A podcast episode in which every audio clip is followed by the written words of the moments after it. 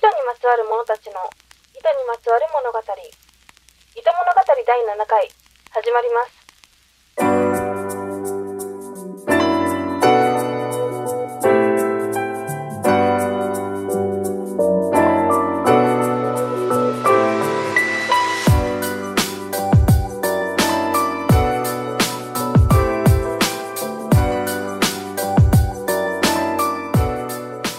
糸物語では毎回ゲストをお呼びして糸にまつわるこれまでの歩みや糸に対するいろいろな思いを語っていただきます。第7回のホストは私蛍光灯ニットが務めさせていただきます。どうぞよろしくお願いいたします。それでは早速ゲストさんを紹介したいと思います。ニットスタジオ貸し等の峰ひろ子さんにお越しいただいています。よろしくお願いします。よろしくお願いします。お願いしますそれでははい。簡単に自己紹介と、えー現在どんな活動をされているのかの紹介をお願いいたします。はい。えっ、と、ニットスタジオ貸し棟という屋号で、えー仕事をしてます。峰ひろ子と申します。えっ、と、今はですね、えっ、と、テクニカル編集という編み図構成の仕事をメインにしてやってまして、それに、あとちょっとだけ編み物の先生とか、あと物販をサイトでやってたりとか、そんな感じで編み物に関わる仕事は、えっ、と、そういうボリュームでやってます。であとちょっとだけ、うん、他の仕事もやってます。あ、そうなんですね。はないる。ほど。はい。いやー、峰さんは、あれですよね、あのー、ケイトさんでバイヤーをされてたっていうふうに伺ってるんですけれども、あ、そうですね。はい。やってました。いや、峰さんは、今までってずっと編み物に関するお仕事をされてたんですか？えっ、と、ずっと、その、ケイトに入って、あ、ケイトに入ってじゃないね。ケイトをやる前に、うんその前に、えっ、と、ずっと、えっ、と、大学卒業して新卒で入ったのが、あの、日本防具社だったので、えっ、と、ケイトをやる前に、えっ、と、編み物とか、あと、ちょっとキルトの編集とかもやってました。本の編集をやってた時期があって、それから、えっ、と、カタログ制作と、カタログの商品のバイヤーの仕事をやっていて、その後にケイトの仕事を最後の方にやってたんですね。なるほど。はい。すごい。日本防具社さんで編集をやられてたんですね。そうですね。やってました。ーなんでその編み物、編み物を仕事にしようって思ってらっしゃいました？いや、あの、実は最初、時代とか。いや、編み物はずっと趣味でやっていて、うんうん。で、やったりやらなかったりの時期もあったし、その、うんうん、大学卒業するときに実は私1年留年してるんですけど、ああ、そうなんですか？一私もそうなんで。ですすよ。そうなんですよ。それで、1年目に、あの、4年で2回やっちゃったんで、私一 そうなんですか？同じだ。そう、1同じ年目に普通に就職活動した時は、編み物の仕事なんて全然考えてなかったんで、あ不ーそう、不動産の会社に内定もらってて行くつもりだったんですよ。あ、そうだったんですね。そうそうそう。それで、あの、ちょっとダブったので、うんうん2年目の就職活動がすごいきつかったんですね。はいはいはいはい。で自宅外で、えーっと、留年してるので、年もちょっと行ってましたので、もう最初から、あの、普通の就職できないだろうと思ったので、落ちて、えー落ちてなんぼっていうふうに思ってたので、じゃあ、まあ、好きなところに受けてみようかな、ダメ元でいいやって言って、防具者を受けたんですけど、えかっこいい。かっこよくないですよ。いや、かっこいいですよ。ここでや防具者さん受けようっていうのがうんかっこいいですね。いやいやいや、全然、それはかっこよくはないです。だって他、そうですか？うん、他がダメだろうと思って、あの、まあ、どうせダメなんだったら田舎に帰ろうかぐらいに思ってた、バイトでもしようかぐらいに思ってた感じで受けたので、それかっこよくはないです、全然。はい。そっか。そうなんですえよ。、じゃあ編み物自体は、はい。むえっ、と、やったりやらなかったりも含めて、うんうんうん昔からされてた感じですか、えっと、一番最初に糸触ったのが、多分、あの、保育園行ってた頃だと思います。あの、母親が洋裁の仕事をやってまして、家に、はいはいえっと、布とか針とかいっぱいあったんですけど、編み物はやってなかったんですね。あ、そうなんですね。そうそうそう。で、あの、たまたま、えっ、と、おばが編み物やってまして、で、あの、要するに、あの、母親の実家なんですけど、うんうんえっ、と、遊びに行くと編み物の、その針、かぎ針とか、毛戸があるような家だったんですね。で、そう。でも私がこう、遊んでくれってまとわりつくのがめんどくさかったんで、おばが多分、これで、ちょっと遊んでよって言って、かぎ針で鎖編みの仕方を教えてくれたんです。そうそう。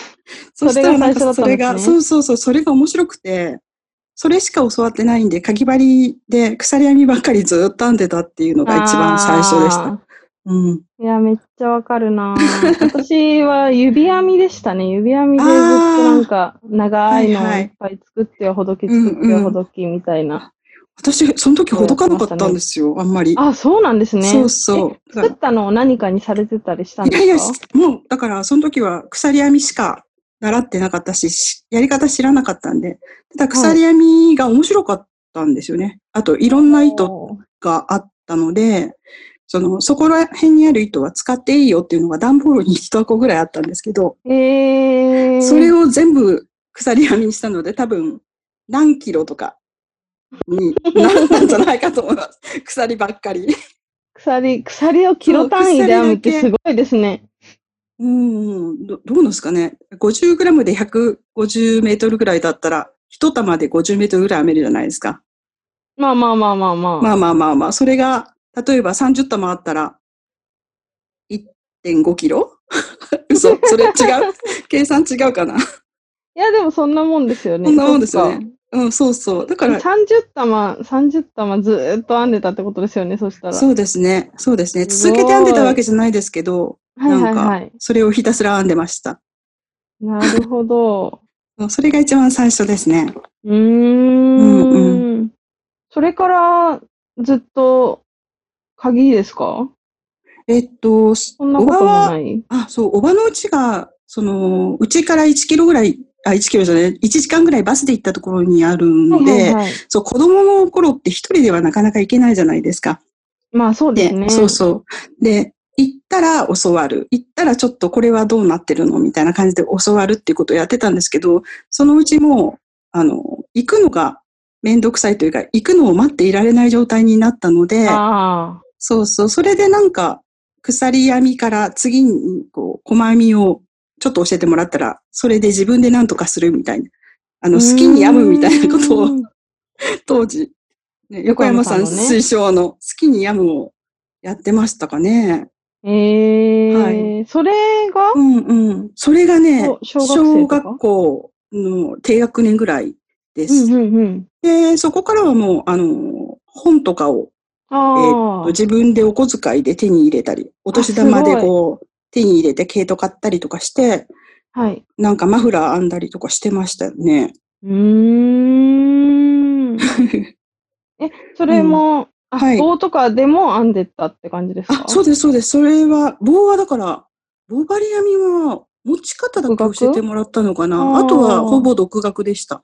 だけど、その、本が全然わからなくて、まあまあまあ。そうそうそう。あの、今も本がわ、からその初心者本がわからない問題がありますけど、ありますそね。れを、うん。簡単じゃないみたそいうな。そう。それを子供の頃に体感をしてますね。なるほど。うん。そう。で、一番最初に大きなものを編んだのは、はい。えっと、5年生の時にセーターを編みました。すごいそう、それはね、えっと、当時、今あの、総園ってファッション雑誌ですけど、その頃って、あの、手作りページがすごいたくさんあったんですよ。ええそう。洋裁のための本で、はいはい秋になっはい。たら、編み物も、こう、型紙に載ってます、作り方載ってますみたいな時、そういう、えっ、と、その頃はそういう本だったんですね。うんうんうんうん。そう。で、毎年秋になると、一点全使いが出るんですよ。ですっごい詳しい、その手元写真付き、イラストもついた、えーそう、一点丸ごと編めるみたいなのが出てて、で、はいはい。それで、古賀幸雄さんっていう人のグリーンのチルデンセーターみたいなやつを編みました。えー、すごーい。うん、すごいよく覚えてる。生でセーター。うん。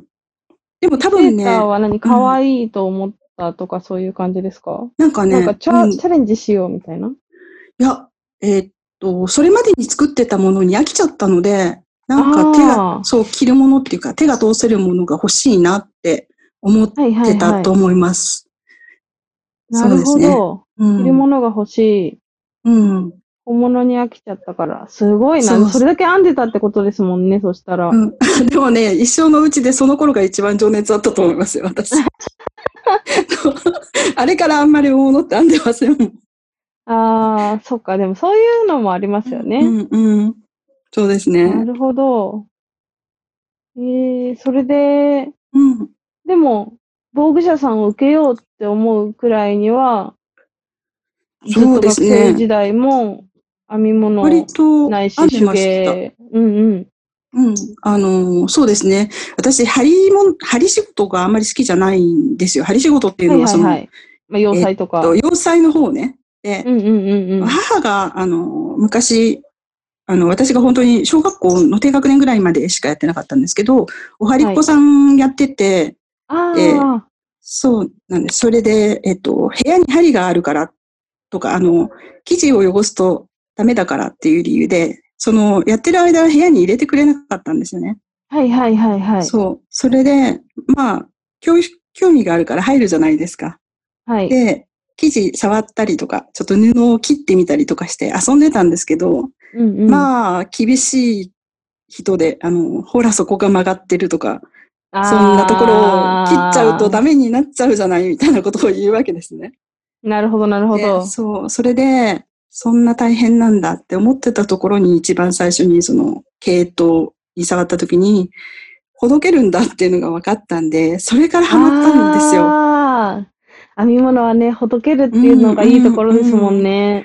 そう、こんなに楽なんだって、楽なんだってその時に思わなかったかもしれないけど、その、私の大雑把な性格に合ってるなって、これは怒られないで済むって思ったかもはいしれない。はいはい。可逆性があるっていうのは編み物のいいところの一ついいですすでもんね。よね。伸びるしね、その1ミリあ、立。つのを間違えたらダメになるってことないじゃないですか。で、確かに、要塞はその辺シビアですもん そうね。なんですよね。そう、サイズちょっと間違えたら、もう絶対にゴミになっちゃうけど、その毛糸に関しては、その2センチ違いましたとかって言っても、着れるとか、身につけられるとかっていうのがすごい良かったですね。うんうんうん私にとっては。うんうんああ、それで編み物だったんですね。そうですね。うん、今までちょっと私できない子っていう感じのところから一気に解き放たれた感じが、解き放たれた感じがします。ああ、要塞でそういう経験をして、うんうん。っていうところから、うん。なるほど。それで、うん防具者さんに入社され、そのまま入社されたんですか？えっと、だからそのね、ず業年で。まに、うん。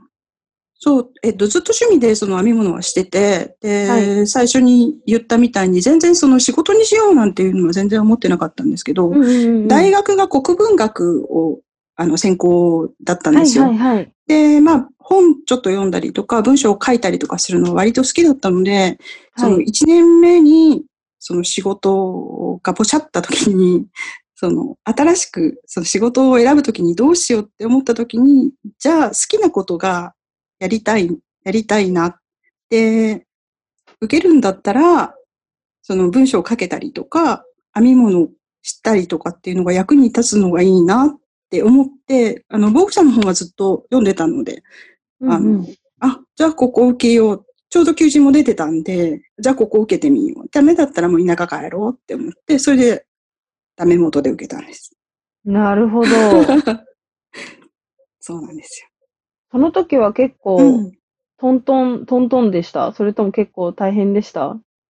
えっと、その、受験、受験っていうのかな？入社試験の時に、入社試験。うんその、そうそう、入社試験の時に、私だけちょっと異質だったんですね。っていうのが、うのは、うんうん。あの、えっ、と、知ってる人いるのかどうかわかんないんですけど、その頃、日本防具社って、あの、編み物指導者養成校っていう全日制の学校があって、そこをこうへー2年、2年だか3年だかかけてし、あの、卒業すると一気に今でいう師範みたいな資格が取れるみたいな、すっごい学校がありまして、はいはい。で、あの、受けた人ってほとんどそこの生徒さんか、あと、その編み物の専門教育を受けてる、あの、文化、えー服装学院そう、服装。学院、ニット科、うんうん製図科とか、そういう人たちばっかりだったんです。で、へー私、周りの人がどんな人かは全然知らなかったので、はい。普通に受けて、でもなんかすごい、あの、実技の試験の時に製図の試験みたいなのがあったんですけど、はいなんか製図のね、あの、すんごいえーっと、定規とか持ってるわけですよ。は。私は何も持ってませんみたいな感じで、直線定規しか持ってないんだけど、みんななんかカーブ定規、4分の1の定規とか持ってるんですね。で、うわあこれは大変って思ったんですけど、はい。なんか受かりました。おー。っていうのが、試験の時にはい。直直線の、あ、えっ、とね、製図って言ってもそんなものすごい製図書くわけじゃなくて、この本の表紙に出ているこのセーターの製図を想像して書きなさいっていうのが試験であったんですけど、えー、すごい。うん、そう。で、あの、編み物の初めてさんみたいな本だったので、はい。こう袖がね、直線なんですよ。はいはいはいはい。袖山ない感じの直線のセーターだったんです。はいはい。うん。で、私はそれしか知らないので、その直線の製図を書いたんですね。なるほど。うん。で、みんな、後から聞いた話だと、あの、原型から起こすすっごいなんか、テーラードスーツ、あ何、テーラーで作るスーツみたいな、はいはい。肩、肩がすごい山がある感じの製図をはい。引いたらしいんですけど、直線で書いたのが、運よくというか、私だけだったらしいんです。それって、せはい。直線が正解だったんですか？これを見て書けっていう内容だったので、直線がきっと正解だったんでしょうね。なるほどなるほど。そう。で、私はそんな、すごい片山の製図とか書けなかったので、はいはいはいはい。うん。これは直線だって思って直線で書あいた。だから、その、あれですね。あのーちゃんとお勉強されてる方の先入観じゃないですけど、うん。がそういう、そう、かもしれない。ね、意識が働いて、みんな、その袖山カーブを書いたけれども、うんうん書いたけれども。実際、そのちゃんと表紙の通りに書こうと思ったら直線が正解だったっていう。そう。だから私にしてみれば不幸中の幸いなんですよ。そう。なんかまぐれというか、ラッキーというか、まあでもそうそれでいうもんですよ。いや、それで入れてもらって、はい女性の中ではその専門教育を受けてない初の入社、あ新入社員だったんです。はいはいはいはい。うんすごい。じゃあもう周りは、うん、もうバチバチにできる方ばっかりでっていう感じの中に新入社員として飛び込んだ。そうです。同期は全あ員、そう、すごい人なんだけど、私だけ何も知らない。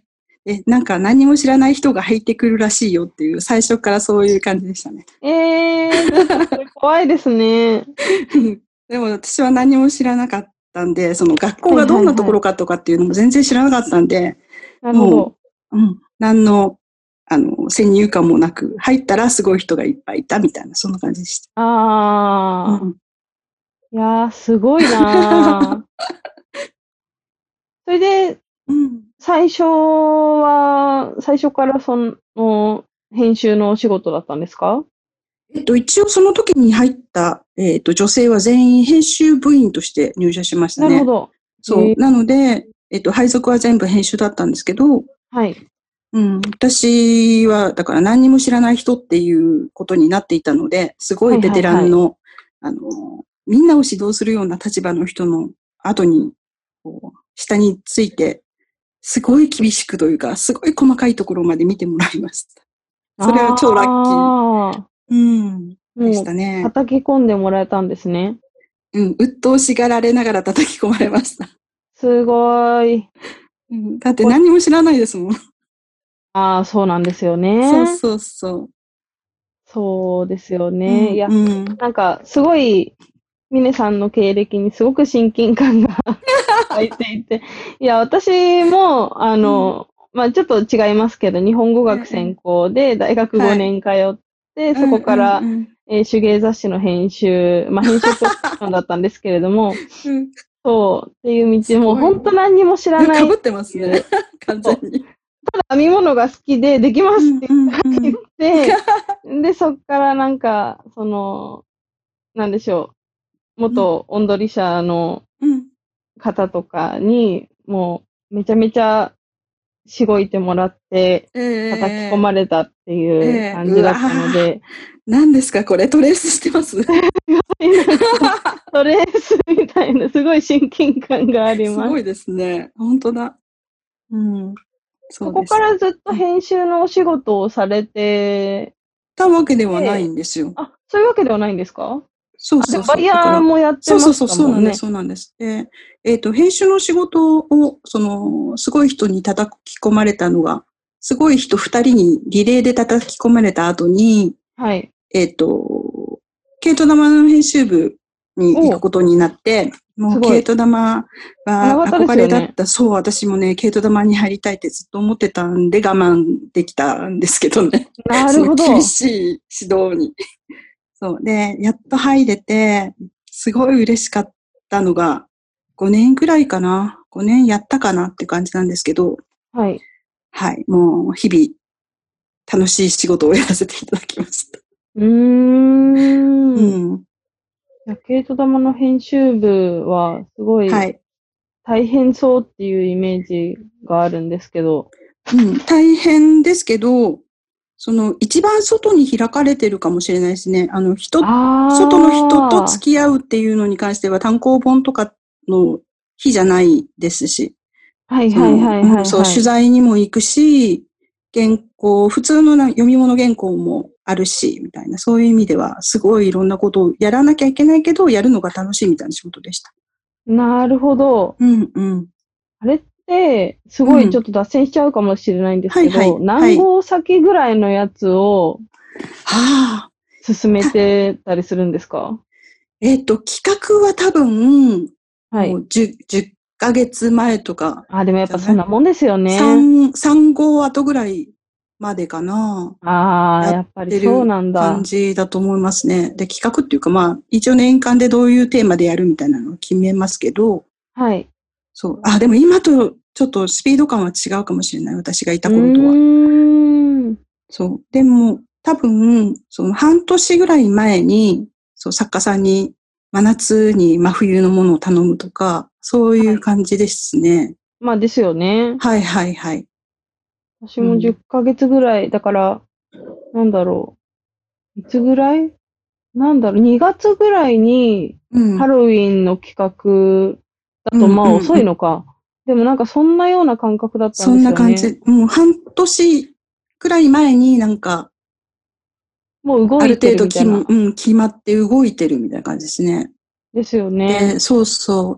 でも、多分半年ぐらい前っていうと、その、糸メーカーさんが、えっと、次のシーズンの糸ができるかできないかぐらいな感じだったりとかするので、はいはいはいはいはい。そう。なので、新作使ってもらいたいんですっていうのに、ギリッギリ後ろを合わせて頑張るみたいな、そんな感じでしたね。なるほど。そっか、メーカーさんのその、あれもあるんだ。そうです、そうです。確かにそうですねな。うん。あんま早すぎてもうん、逆に遅れちゃったりするっていう感じなんですね。そうですね。もう、ここは定番の糸を使うページとか、ここは新作使うとか、そういうのをこう、うまく割り振らないと、全部後ろにお団子になっちゃったりとかっていうことはありましたね。なるほど。うん。いやー、すごいな。すごい頭使いそ 編集長とか頑張ってましたよ。う。そうですよね。で、そこから、はい。ケイトさん。あ、うんと、にその前に、その、バイヤーにの、カタログのバイヤーっていう仕事が、あの、あ、そっか、ケイト5年ぐらいそうそうそうそう。ケイトをやっ玉やって、はいで、そう、ルンルンで仕事、ルンルンって言わないか、最近ね。すごい、なんか、ウキウキと仕事をしていたんですけど、ある日突然、編集長に呼ばれてですね、ミネさん、カタログ編集、通信販売部のカタログ編集に行ってくれない？って言われたんですよ。で、え？お私はこんなに楽しく仕事をやっていて、こんなに頑張っているのになんでで、その、花形部署だったので、そうですよね。そうそう、そこからなんか違う部署に行かなきゃいけないっっていうことになった時に、もうね、どうしようみたいな感じになったんです。ちょっと絶望感みたいな。なんで？っていう感じになったんですけど、どうしてですかって聞いたら、あなたは、その、あるものをね、資料があるものをまとめてる方が多分向いてるからって言われたんです。で、えー、その頃はもう意味わかんなくて、それどういうことだろう？私はちょっと編集者としてどう、どうもなんか、あの、評価が低いっていうことだよなって思って、ちょっと落胆の日々だったんですよね。で、そうそうそう。でもまあ、うん、辞めるか、ね、他の部署行くかみたいな、そういう自分の中での葛藤みたいなのあったんですけど、はい、まあ辞めるのもなって思って、せっかく会社入ったんだしって思って、うん、まあそこに行くことにしたんですね。はい、で、行ってやり始めてから気がついたんですけど、私は確かにこっちの方が向いているって思った。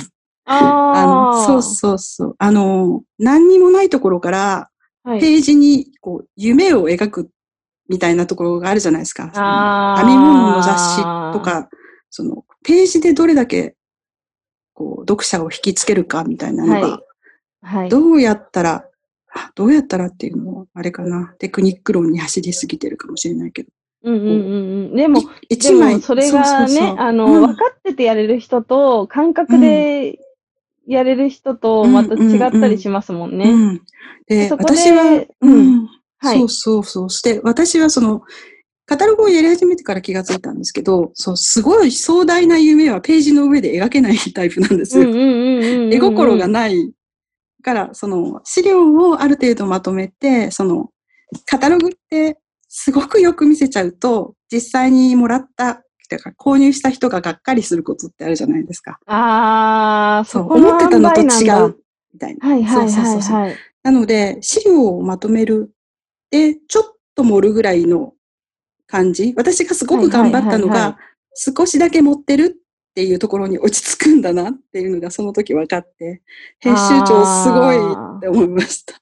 すごい。